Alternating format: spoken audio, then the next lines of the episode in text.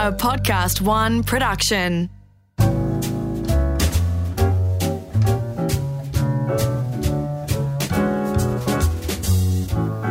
Hello, my name is Gary Mehigan, and this is A Plate to Call Home, where we explore the unknown stories behind the food that we all love.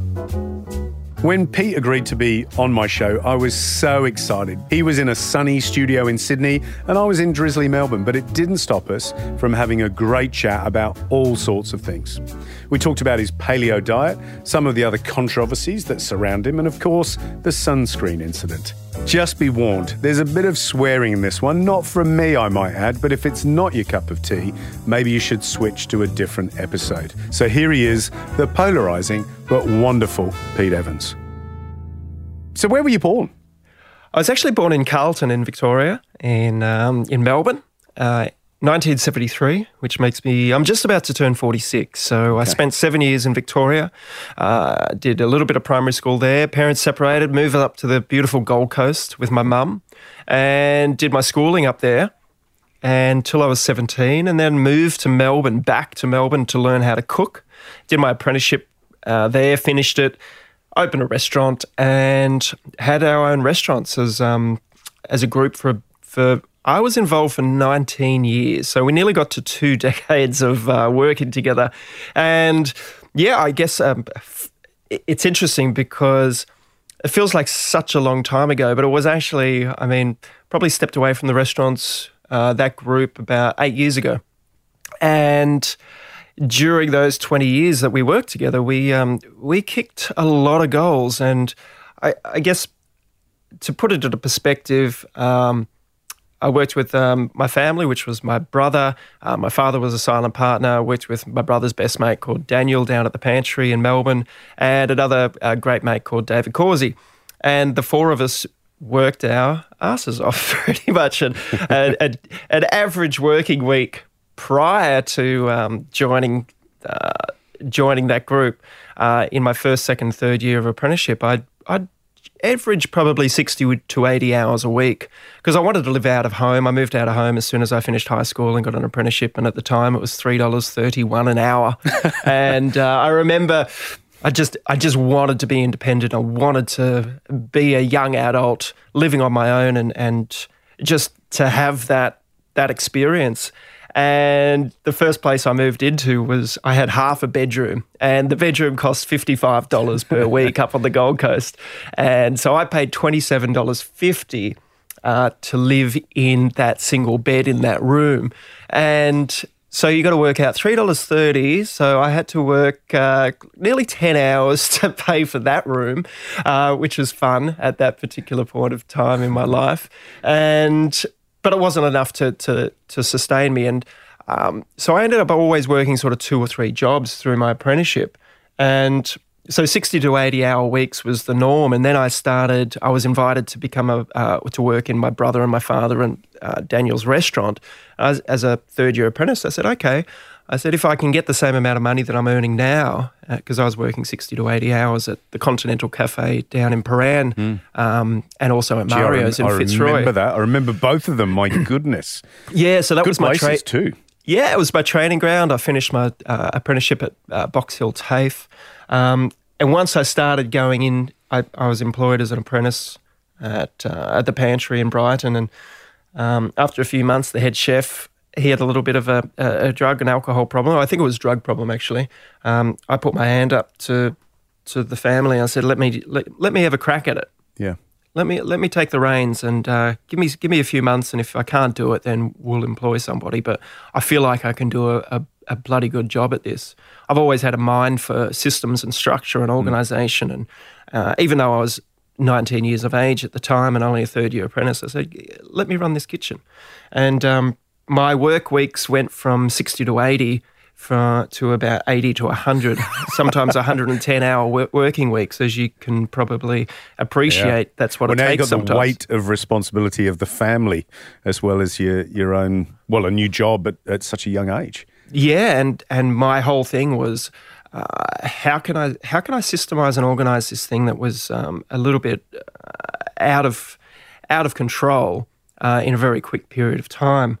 And my my first jobs in the industry was at McDonald's and at Sizzler as a 13, 14, 15, 16 year old kid living on the Gold Coast. And the first things they taught me was uh, structure, was systems, was teamwork, was cleanliness, was organisation, uh, and I value that that um, introduction into the workspace through those establishments uh, very dearly, and I still hold that v- to, to my heart now. Um, dearly to my heart that that that was my first experience in those establishments, and as soon as I dived into being a leader, so to speak, at 19, I, I, I deep dived into uh, leadership books, management books, small Mm. business books, um, leadership as as as far and wide as I could gather as much information as I could to uh, put myself into a position so that uh, we as a group could succeed and that I could um, put together a team and, and run uh, a- very busy establishment to the best of my ability. And uh, it was a great, great experience um, through that time. And through that, I also um, went through meditation techniques. I, I, at the age of 19, I started transcendental meditation. I did Sri Chinmoy. I was using binaural beats back then. Uh, I was changing my diet at the age of 19. I did an Anthony Robbins three day course up in Sydney to learn how to become more of myself and understand what it means to be a human uh, being and also to be a leader. All of these things that they do not teach you in school. Well, they never used to teach you in school, and I had to, I had to upgrade uh, my data bank very, very quickly and change my belief patterns. Because prior to that, as as an employee, I was uh, on the moving from the Gold Coast to Melbourne, um, where alcohol and drugs were very, um, very problematic on in Queensland in the chefing industry. I moved to Melbourne, and it was nearly like it wasn't problematic. It was nearly like they were embraced in the industry that. Um, uh, drugs and alcohol was the was the norm or the default for our industry, and I, and I partaked in that uh, to a to a to a large degree. to cope with stress, to cope with long hours, to cope with it. It's a difficult industry, and you know, Yeah. there's, a, there's a lot of fallout, isn't there?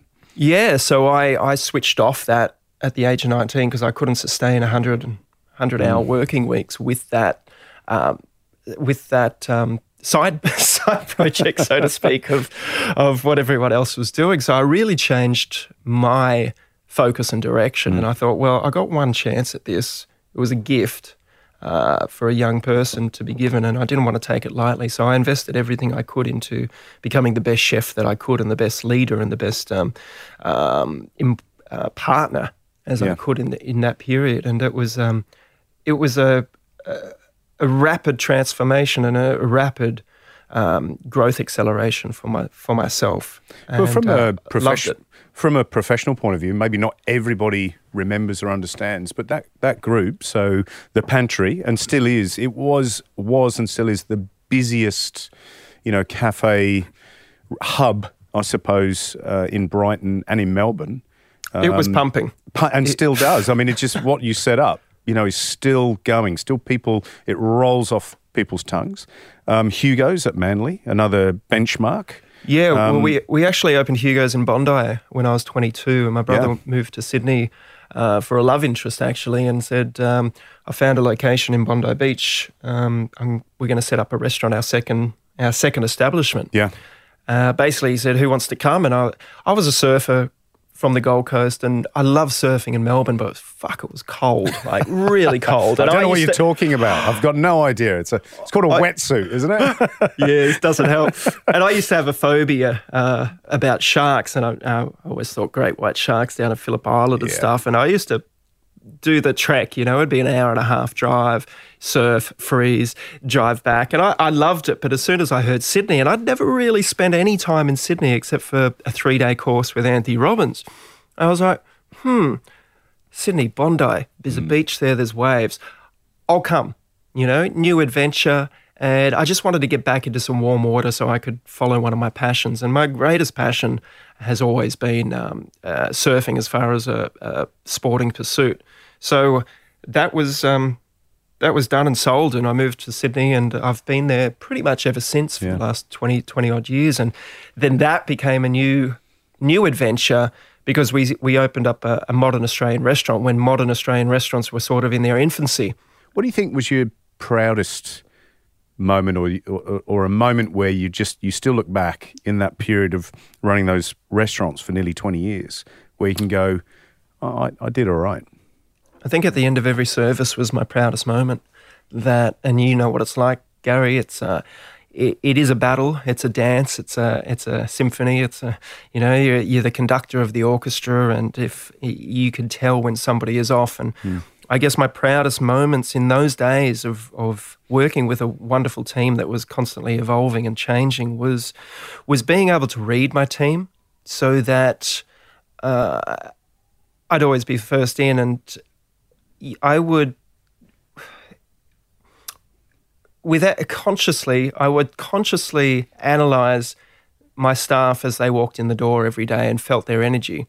And I would work out a, a way to bring that into alignment to the best of my ability at that time with the resources and the knowledge that I had to create a harmonious service and bring people either up or down depending on where they were on the day and as you know running running the hospitality industry, uh, emotions uh, run wild. Um, people can be very down, people can be very up, depending on what their experience was the night before, um, where they are in their life on a daily basis.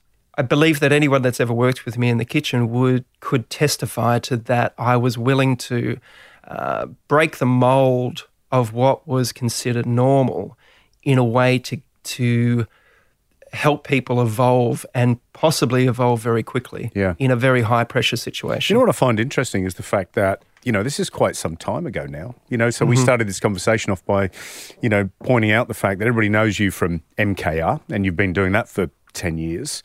And mm-hmm. so this is still very fresh in your mind. You're obviously still very connected to uh, the hospitality industry and how you feel about food, although that's changed. Well, it's it's. I don't think it's changed. To be honest with you, it's always been a um, uh, an expression, and it's funny. Like even with my kitchen rules, we filmed an episode last night, and and my intention from being a judge in that situation is again to uh, to bring out the weak to to see what the weakness is in the team from my perspective. And I'm not saying that I'm right in that, but mm. my uh, my conscious decision is I sit there and I'm like, okay, where can this team grow? What's the best way that I can reach them so that they have the the, the confidence and the understanding that that it's okay for them to to grow. And every dish it's different, every team it's different, and I'm constantly looking at ways to to help give them a little nudge in a direction that uh, can improve not only their cooking. I think uh, the cooking is is is there, but it's it's about connecting with them as a human being and knowing that I see them and I've I'm invested in yeah. their evolution through this competition. Yeah. No matter how long or how short it may be, and I, and and again, my intention is for everybody that enters the competition to leave with with a different understanding of not only food, that'll happen regardless, but of themselves and what they are capable of. Yeah. so talking about your many roles, and I'm, you know, mm-hmm. we can jump into something that you know is very close to you, very passionate about, and of course, has caused a lot of controversies. Mm-hmm. So the the paleo way. Yep. And I'm I'm a latecomer to this. I think I sent you a message. Oh, it would have been about four or five months ago, saying I just watched that, and that was brilliant. I was mm. just into it, and then I watched the Magic Pill and that was brilliant as well. I was uh, absolutely taken with it, and I think um, you're obviously very passionate about that. Tell us, tell us something about that, and then I actually what I'd like to talk about maybe is a little bit of how some of those controversies, and I think most people know what they are, make yeah. make you feel and how you deal with them. So, sure. first of all, give us a little snapshot of you know how the magic pill came about and how um, you know you've become the Pete Evans that most people know now. Yeah, for sure. Um, Paleo Way came about because I adopted that diet for myself and my family about, it's coming up to nearly a decade now. And it worked wonders for me. Um, We can see I- that. We can see that, by the way. We can Yeah. see that. By whenever, whenever everybody is a naysayer, I go, "Have you seen Pete recently? He looks bloody good." thanks, thanks, buddy. so, And- so whatever they say, I go, "Yeah, you can't, you can't really argue with that, can you?" Uh, well, it's it's interesting. I read a book called Primal Body, Primal Mind, and I, I'm, I'm a voracious reader. I love uh, learning new things. And my wife was reading it at the time, and she said, "You might you might like this book." I said, "Okay, well, if you recommend it, I'll give it a go." So I read it, uh, and it made common sense. It was common sense. I was like, "Okay, this makes this resonates with me. Let's give it a go." And I tried different dietary approaches over the years that um, hadn't worked, and this one actually really spoke to me. I thought there's a lot of there's a lot of truth behind this. So I tried it like I do everything. I make myself the the guinea pig. and within two months I was like, fucking hell. Like I'm feeling amazing. I'm looking the best I've ever f- looked and felt. Wow. There's something in this. So then I took a deep dive into it uh, and started like researching the crap out of it. I, uh, so I spent that probably the next year reading as much as I could, trying to understand what this is on so many different levels. And after a year, I was like, okay, I cannot find any flaws in this, any holes, any conspiracies, any anything that's going to make anybody rich or that this is just a spin. And I came out of the closet, so to speak, as a chef and said, hey, this is what I'm doing, you know, and it's working for me, it's working for my kids, it's working for my, my family, it's working for tens or hundreds or millions of people around the world, and it seems to be uh, based off our evolutionary history, which is pretty hard to debate. Have you been, have you been a, a cynic in the past? I mean, you know, if you re, rewind the clock before you read, you know, Primal Body, for example, you're a bit of a cynic, say, of, you know, taking vitamins or you know traditional diets, or you know, you said you tried a few things. You know, Yeah, you- not not too much. I I I, I was I did a I was a vegetarian slash vegan for four years Yeah. uh, when I was nineteen from the Anthony Robbins course because they promoted that that approach and uh, I felt good for a few months and then I started to not feel good, but I held on to my beliefs and and it's interesting because I think so many. uh, I mean, the core of our humanity is we uh, uh, we have so many belief systems running yeah. in us, which creates our identity of who we are. And for us to change any of those beliefs, it changes our identity, which is very frightening for a lot of people. Uh, the older you get, the harder it seems to be for people to want to change because change means you are presenting yourself to the world and to yourself a different version of who you are. And, it makes you feel uncomfortable, and it could be painful. I mean, who knows? People's fear yeah, and change. Uh, Well, the fear of change, and, and it, I, I notice it a lot, and I'm going to veer just off the, this topic a little bit or into identity, is people get so associated with their identity that, um, you know, let's take, for instance, somebody that plays a victim, you know, and plays uh, being sick. Um, and I'm not disregarding people being sick, but there's certain individuals that I've seen over, over time um, that, that being sick becomes their identity. You know, it's it's it's how they relate to the world. It's because they feel if they've got that, it brings more attention, it Yeah. brings more um, uh, more sympathy for them. Um, so they stay in that role, they stay in that identity, but it's not them. It's just their character or their identity that they've built, and they've found. Okay, well, I get something from being in this state of being. I get something from um, exhibiting this behavior, which manifests as a, as a, as a disease or an illness. Um, and again, I'm not saying that that's general, but there are certain identity patterns that people have, Yeah. which they get trapped in uh, because they don't want to.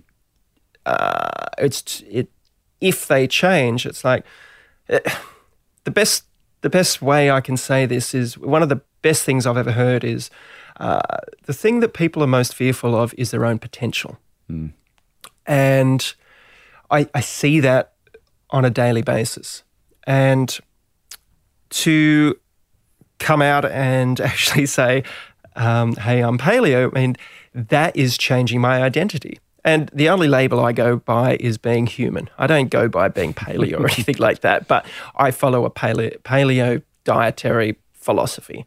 And at the cornerstone or the foundation of what that means, it means I eat meat and vegetables. Simple as that. Uh, organic, hopefully, or seafood and vegetables. It's as simple as that. And to me, that doesn't sound outlandish or extreme or anything like that. Have you? How do you, how do you deal with the cris- criticism that's levelled at you? Because people really go you like they over you know probably what the last five years or so. There's been a couple of periods where they've really tried to hang you out to dry and humiliate you.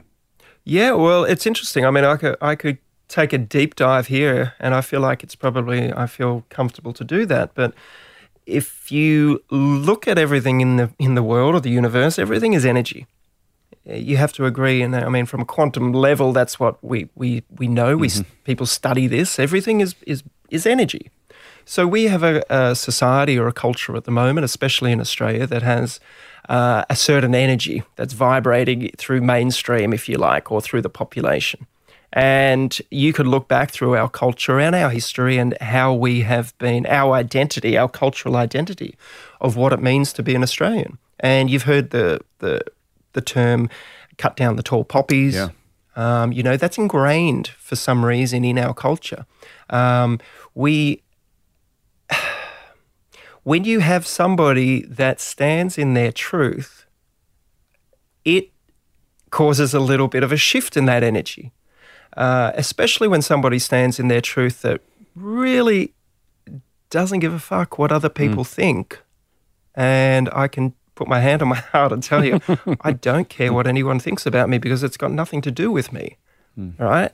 But I am happy to stand and speak my truth my truth. It doesn't have to be anybody else's truth. But when you have somebody that is doing that in a society where there is fear, where there is um, insecurity about standing up for yourself or for other people, then that can create a shift in that energy, which is like, whoa, what's what's that person doing? you know, it's like if you've got a bunch of sheep, a herd of sheep, and one starts to veer off from the pack, it's like, whoa, whoa, whoa, whoa, what, where are you going? You know, they might be going over to eat some better grass than where everyone else is going. You know, and but people feel very comfortable and very familiar with where the herd or the pack mentality is at the moment.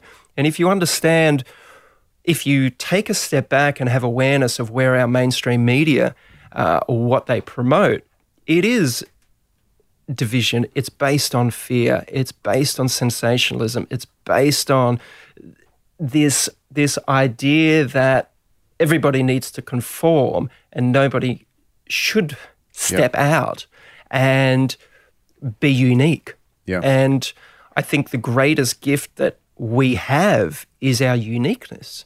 It really is. Each and every one of us as a human being has our own beautiful, unique, expressive creativity that we can share with the world, with others, with ourselves. You know, what mm. makes you shine does not have to be the same thing that makes your your neighbor shine or the culture shine. It Yeah. can. I mean, if you think about it, you look at the greatest artists in the world. You know, the reason that they they've created timeless work and that stand out is because they stand out. Is because they took a different path that so many people thought was uh, uh, ludicrous or so different that they couldn't even comprehend or understand. And usually it's in their death that they're revered during their lifetime. They're like thought of crazy. Um, so we have, uh, my perspective is we have a culture that is built around insecurity and fear. And when people or ideas come out of that, that don't really take into regard that that that energetic level, all of a sudden it creates a shift. And And it's stilting too, isn't it? It, it? it squashes creativity and free thought. I always think about it as, um, you know, when you're little kids and teacher asks you a question, everybody throws their hands up. Me, me, me, me, I know. And then, of course, through uh, pain and experience, you don't want to throw your hand up anymore because you don't want to look silly, you don't want to be humiliated, you don't want to stand out from the pack, as you say. I love making this series, and I hope that you love listening too. If you do, subscribe and send us a message, because believe it or not, we actually read those messages. What we want to know is what you think about the show, more importantly, about the conversations that we have with our guests. We love hearing from you. That's what I'm trying to say. You can do that on Apple Podcasts. Podcast One Australia, or wherever you listen. And if you're feeling like it, maybe even recommend the show to a friend. You never know, they might find it as delicious as you do.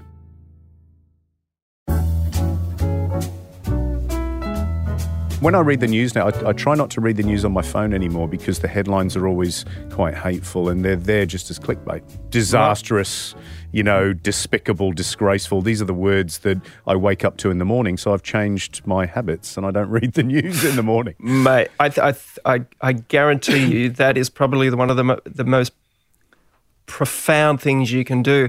It's, it's funny, like, I've got one foot in that world yeah. through my kitchen rules, I guess, in in that. And it's funny, like I sit around the table and people talk to me about certain things that are happening in the in the world, like not the world, but in the news. I'm like, I remember yesterday they were telling me about different TV shows and different people that are on it. I'm like, who is that? And people are looking at me as if I've got two two heads because yeah. I have no idea who they're talking about. And I, I said to them, just matter of factly, I said, I don't watch free to air television. I don't listen to the radio. I do not watch the news. I do not read the newspapers. I do not participate in the mainstream uh, information sharing that is happening that most people are hooked on.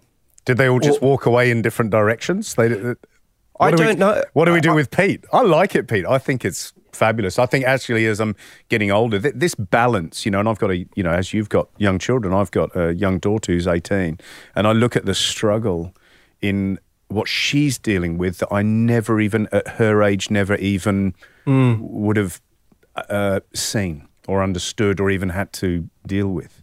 It's a well, very different world. It's very confusing, and you're balancing this these two worlds. MKR, where your prime time television have a huge audience and a huge reach, and they're one particular fan mm-hmm. who love you on that show, and then you're balancing that with your your beliefs and your um, your your would you describe it as your lifestyle and how you're bringing up your own family? It's interesting yeah. balance.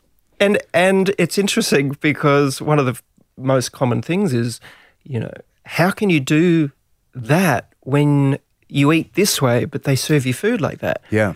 And my simple response is, because I have a choice to live my life exactly as I choose, and mm. I choose to do this. And that's the end of the sentence. That's the end of end of the conversation, mm. because we all get to choose the life that we want. Or let me rephrase that: we get to choose and create the life that we wish, mm. and through our choices is how our life unfolds.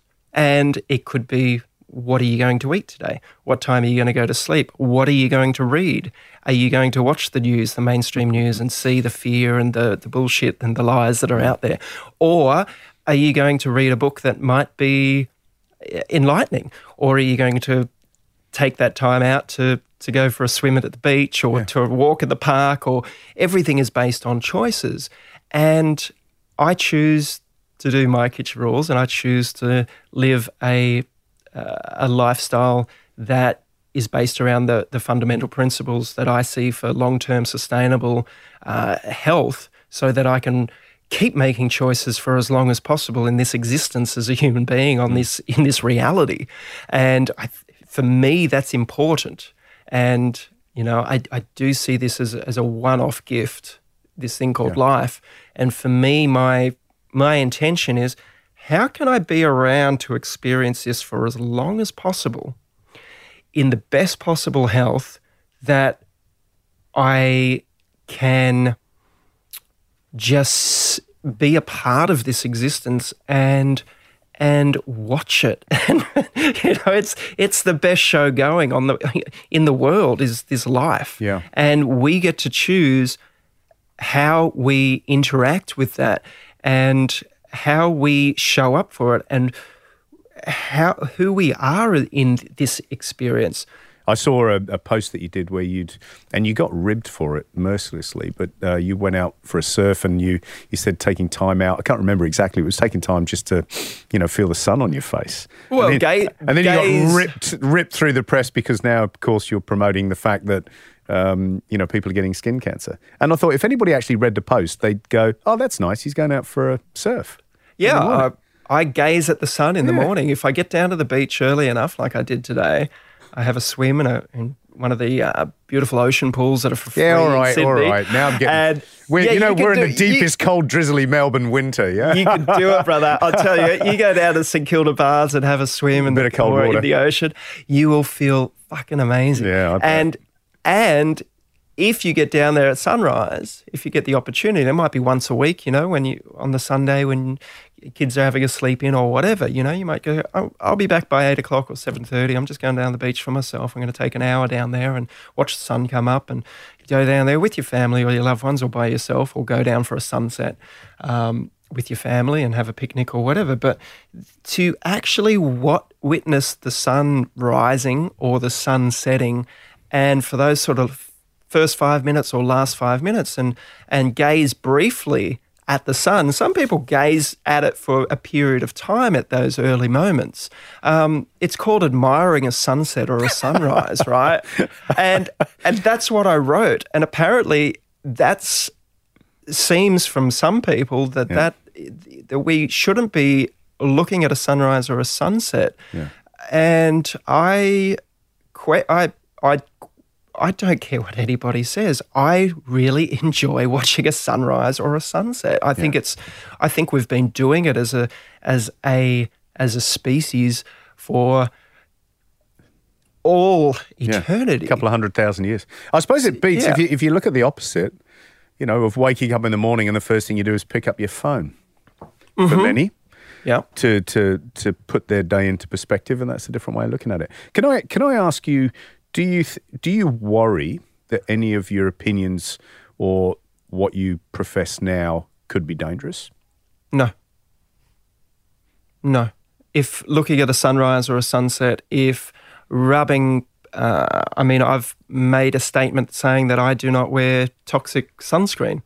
Um, and I've said people that apply it, like the 50 pluses that have 50 ingredients in them that we know are cancer causing or autoimmune or hormone disrupting or you name it, what those ingredients are.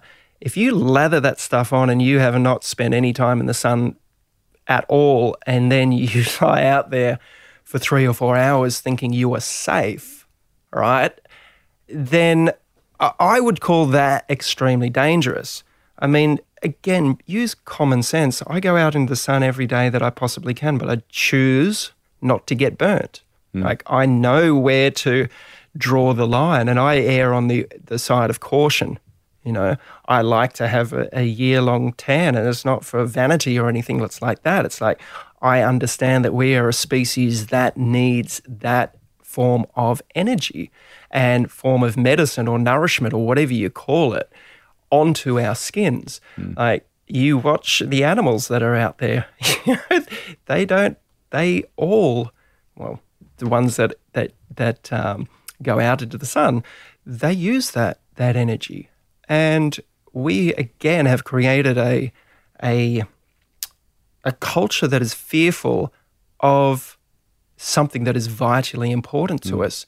I mean, even my children go to school, and I say to them, if you can, like, they're at school from early morning till late in the afternoon. I go, do you get any sun? They go, we have to sit outside with with a hat on. We're not allowed to take our hat off, even for five minutes, to get some sun on it, onto our face.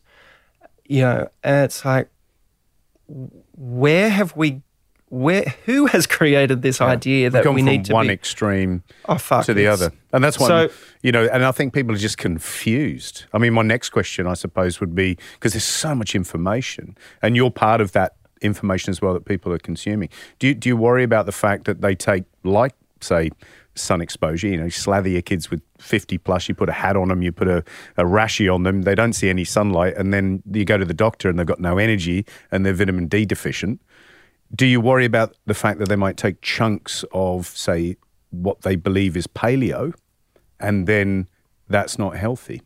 Well, it's interesting, and then they people use fake tan as well. I think Yeah. that's how know, fuck. A few um, more chemicals to add to the cocktail. Well, I guess I guess the other thing, and I'll go back to that thing, but you know, we talk about water, and and people think I'm crazy because I say drink the cleanest possible water that you that you can find. You know, I choose not to drink one with fluoride in it or chlorine. You know, it mm-hmm. makes perfect sense. You know, you look at our ancestors and what, where did they get their water from?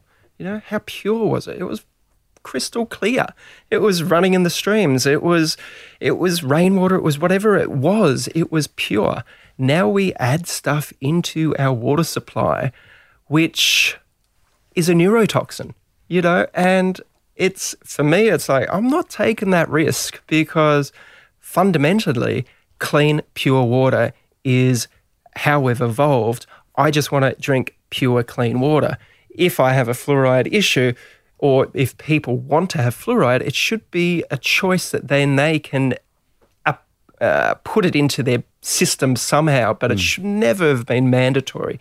That's that's that's mass medication using a poison, and if that doesn't ring alarm bells for people, then I don't know what else does. But going back to your uh, question, I'm of the firm belief that we need to, as as adults, we need to take personal responsibility for our own choices and our own actions. I'm uh, too many people handball their personal responsibility and their accountability for their own choices to other people.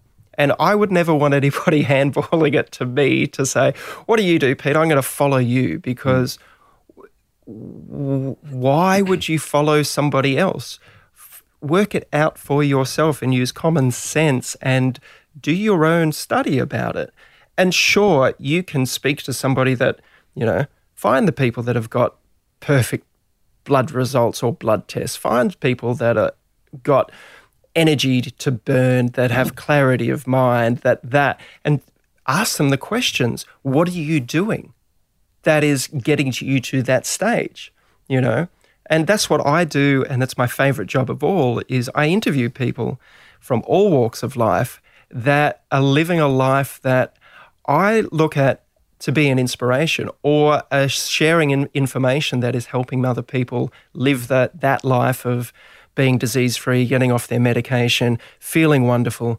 Because I, I honestly believe that, I said it before, we're human beings capable of anything. And our one true purpose is to grow and express ourselves creatively.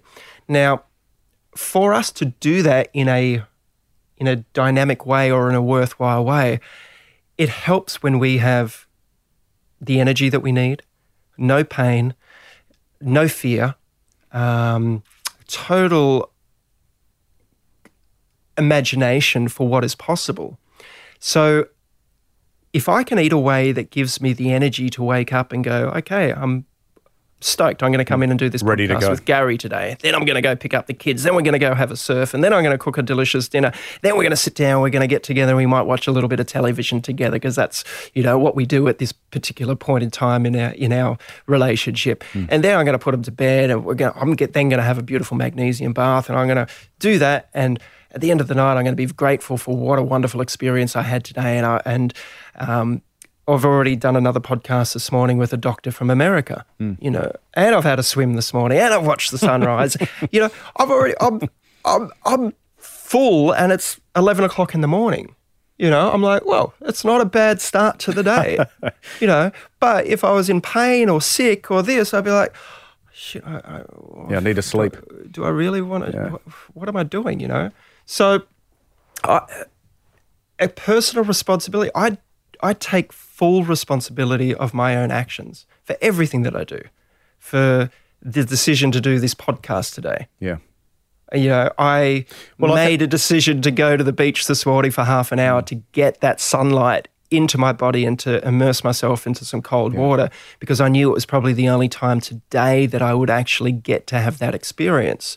And that was enough for me in in that. But I, I definitely made sure that I ate well and went to sleep early enough last night so that I could accomplish that yeah. today. I think what I've, what I've admired particularly about you in the last couple couple of years, only because I've just kind of clued into it in the last couple of years, is the fact that you just stick up for what you believe in. So, in the face of what I think is, you know, unwelcome and over the top criticism, that you have just stuck to your guns and gone, this is what I believe. So, I, I look at you and I respect you as a chef for everything that you've achieved as a, as a chef and a businessman. Respect you as somebody that's taken a different career direction, had a second career, and gone on to one of the biggest primetime television shows of all time. And then I respect you because you're you're following your own path in life. And the, the I, I actually particularly like how the fact you'll take a negative, you know.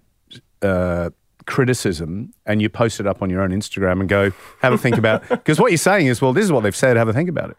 Rather than in in a in a typical kind of celebrity sense you know just go to ground and try and ignore it and hopefully it goes away and you just hear nice things. So you're not afraid of it are you? No not afraid of it in any way. No because it can't hurt me. Yeah. And uh, I mean, I don't post everything that anybody writes about me, otherwise it would be every day. I prefer but, the foodie posts. I did, I did look at. Uh, I will let you answer that question, but you, I looked at your uh, post. I think it was day before yesterday, and you've posted um, Scotch fillet blood sausages, pumpkin puree, and, and Vietnamese dressing. I've just gone, Jesus, that looks bloody good. Oh, really yeah. nice, really nice, it, and it was bloody delicious. I too. bet it was. but, but nothing anybody writes can ever hurt you because it's just there. Well, the people that write the stuff say it's if it's a journalist, for instance, and I use that word very lightly. Uh, I, you know, the, the, the true journalists have long since left the building. I think. well, there, there's still a few few around, but uh, as as a um, as a generalization, uh, these days, it's a journalist is meant to report the the truth. Mm. Um, and be non-biased. Whereas now uh, newspapers are full of opinion pieces, which is why you would never read them. Mm. Um, it is full of opinion, and with opinion pieces, no one can be held accountable for what they write. Sure. Um, you don't have any legal recourse or anything like that. So if ever you see an opinion piece, uh, if if you don't know what an opinion piece is, open the newspaper and you will see that two thirds of it that is written as journalistic pieces these days are opinion pieces, so the paper cannot be um, sued, but they can get their agenda across. Um, and the facts often don't belong to them either, so they can palm oh. that off too. yeah, they regurgitate yeah, something. Of course, yeah. And um, but it can never hurt you. But the the interesting thing is, the more they write, and I share some of these every once in a while, the more it shows what hand they're playing, and and my intention is just to show that hand. Mm. You know, it's for anybody that really wants to have a look, you can see why they would be writing such a thing, uh, what the agenda is, who and why they seem hell bent on uh, writing in this fashion for. Um, you know, if you look at say something like the Paleo Way, where it's it's a meat and vegetable based um, diet or seafood and vegetable based diet, you basically are uh, taking away some of the largest industries in this country. Uh, if we look at the dairy industry, if we look at the grains and cereal um, industry, uh, if you dig a little deeper, when people start to feel good about themselves and no longer need to go to the doctors as much or spend as much on their medication, you will see that this affects yeah. the pharmaceutical industry, you'll see it affects the medical industry, and you will see up the chain that, that these industries and multinational food companies and fast food, when people do no, no longer need these industries, what happens? Yeah. Right? Where, and if you look at the magazines or the papers or the television networks that are promoting these type of uh, opinion pieces or hate um, forums uh, against me or others like myself, you will see that uh, all of a sudden the advertising that funds all of these, whether it's a social media site like Mamamia or um, uh, the TV networks or the newspapers or the magazines, you will see that if next time have a look through the magazines yeah. and see who funds that. And you will see while why there is such a huge push for this not to become mainstream because it will help hurt the bottom line of so many industries. I'm making a, a documentary on cannabis at the moment. Yeah, that was that was my next thing. I'm going not shying away from anything controversial. You're doing this, which is fascinating. Me watching the post, can't wait for the the show to come out. Tell well, us about it.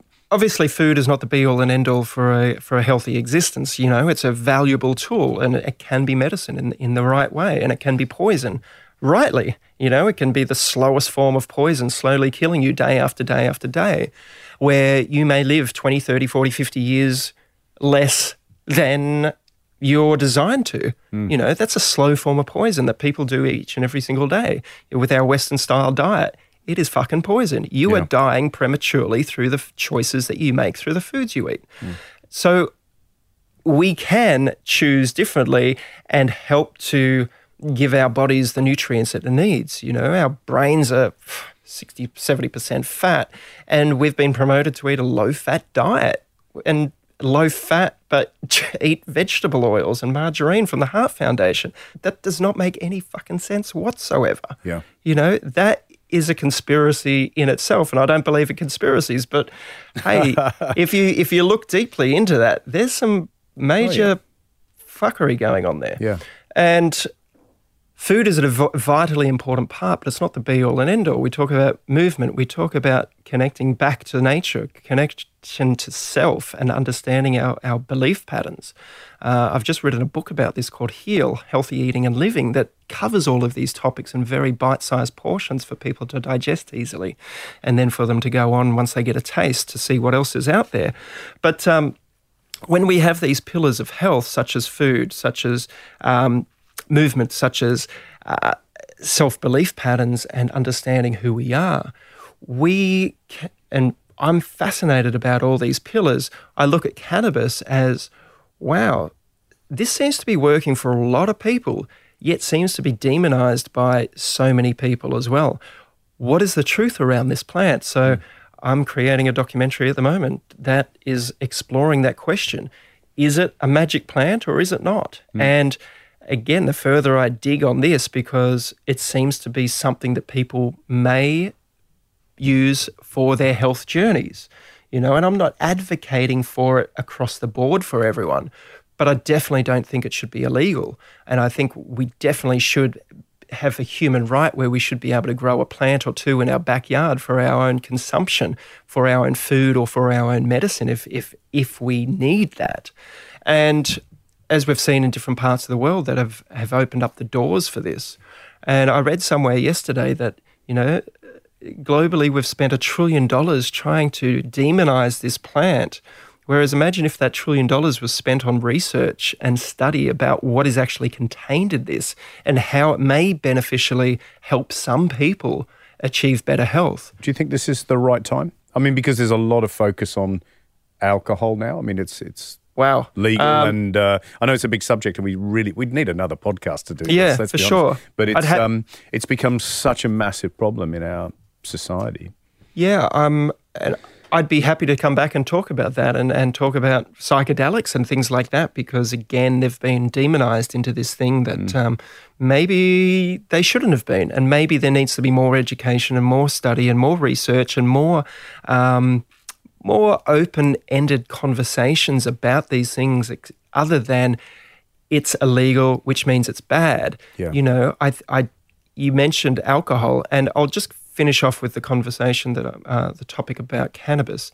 So my intention with that film is to explore all avenues: the pros, the cons, the the uh, the history, the spiritual use, the religious use, the current use, and where this plant is headed, because it could go, uh, it could go down the wrong path when the wrong interests. I mean, Coca Cola has got to play in it.